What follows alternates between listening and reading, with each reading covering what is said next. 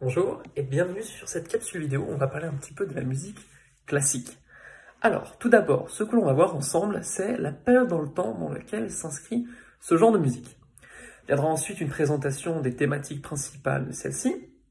Ensuite, on va parler un petit peu de ce qui distingue le baroque de la musique classique. La distinction est assez, assez subtile. Viendra ensuite une présentation des deux instruments phares de cette époque, puis de deux compositeurs et de leurs œuvres. Concernant la période dans le temps, on situe la musique classique entre 1700 et 1800 après Jésus-Christ, soit environ 200 ans avant notre ère. Concernant la thématique principale de ce genre de musique, c'est un petit peu comme la période baroque, où on va avant tout essayer d'illustrer des histoires de la Bible, pour essayer de toucher les gens d'une autre manière que par des images, des œuvres picturales ou autres. Euh, ce qui différencie principalement cette musique de la musique baroque, c'est le bouleversement qu'elle a apporté. La musique baroque était une musique qui était très codifiée, avec certaines normes qu'il ne fallait pas toucher. Et les auteurs, les compositeurs de la musique classique ont décidé un petit peu de brusquer, de casser un peu les codes.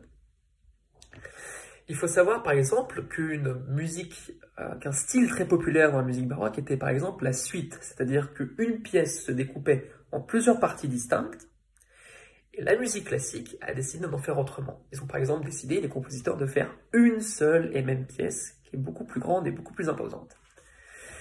On a vu aussi l'émergence euh, d'une forme de musique qui est devenue très très populaire à cette époque, qui était donc l'opéra.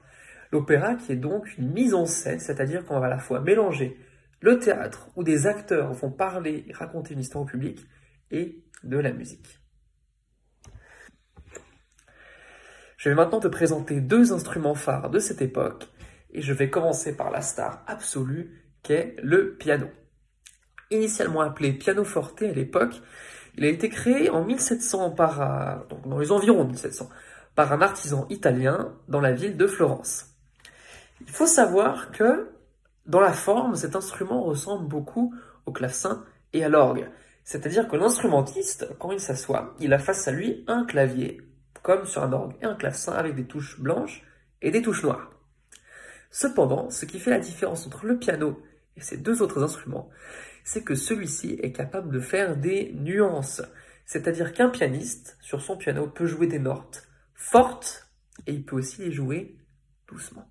Alors que sur un clavecin ou sur un orgue, si on appuie plus fort sur une note, elle ne va pas sonner plus fort. Si on appuie tout doucement, elle va sonner exactement la même chose que si on avait martelé la touche avec le doigt. Le piano, c'est différent. Tu as sûrement eu l'occasion déjà de jouer ou du moins de toucher quelques notes sur le piano. Si tu appuies très fort, la note sort très fort aux oreilles. Et à l'inverse, si tu appuies tout doucement, on n'entend presque pas. Cet instrument a donc été très très très populaire et s'est répandu dans toute l'Europe occidentale. Euh, autre chose, si on se centre un petit peu plus précisément sur la mécanique de cet instrument, euh, contrairement à l'orgue qui a des tubes et au clavecin où les notes sont tirées par des crochets, le piano, si on regarde plus précisément à l'intérieur, les notes sont en réalité frappées par des tout petits marteaux recouverts d'une petite mousse. Donc les notes sont frappées et non tirées. Je vais maintenant te parler du deuxième instrument phare de cette époque qui est la clarinette. La clarinette, tout comme le piano, a été créée dans les années 1700.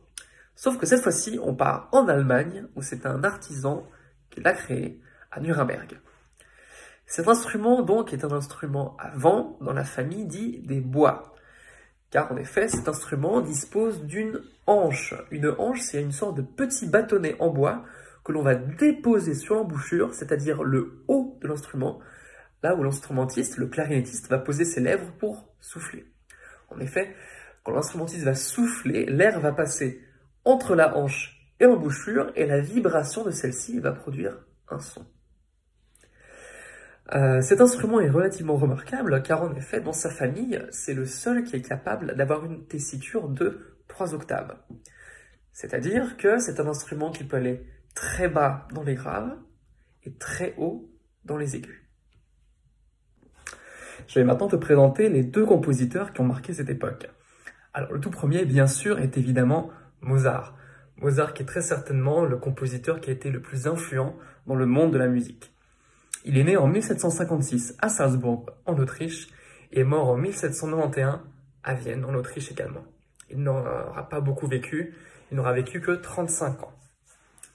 Mozart aura popularisé surtout trois formes de musique pour cette époque, à savoir tout d'abord la symphonie, donc où on va utiliser un orchestre symphonique avec différentes familles d'instruments en même temps, avec par exemple les vents, les cordes ou encore les percussions.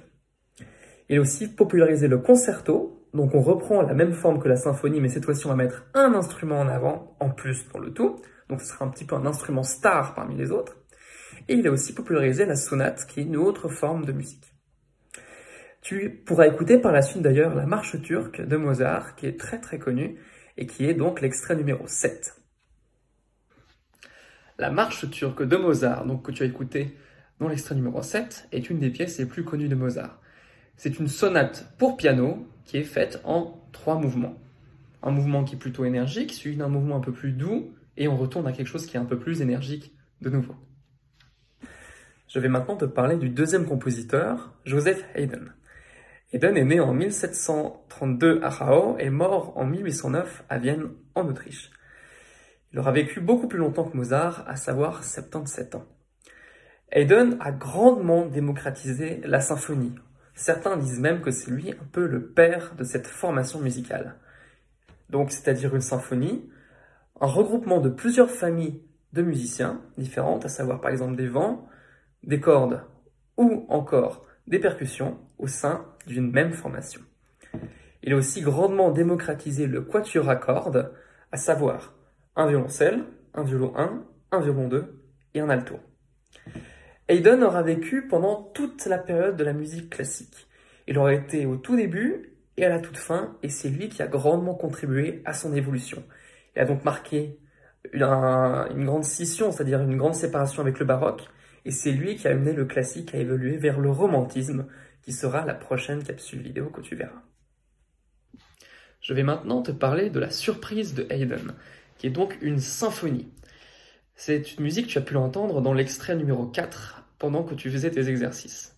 Alors, son nom indique clairement ce que veut nous faire vivre l'œuvre. Donc on a des passages qui sont très lents et très doux, juste avec des cordes, et un moment où on ne s'y attend pas du tout, ça tape très fort, un grand coup de percussion, un grand coup de timbale, qui amène le spectateur un petit peu à être surpris en écoutant cette musique. Il y aura plusieurs mouvements, à chaque fois en des mouvements très lents et très doux, avec des moments un peu plus énergiques et surtout beaucoup plus forts. Cette capsule vidéo dédiée à la musique classique touche à sa fin. Je t'invite donc à réécouter l'extrait numéro 4, qui était la surprise de Joseph Haydn, puis d'écouter l'extrait numéro 7, qui est la marche turque de Mozart, deux compositeurs de cette période de la musique classique.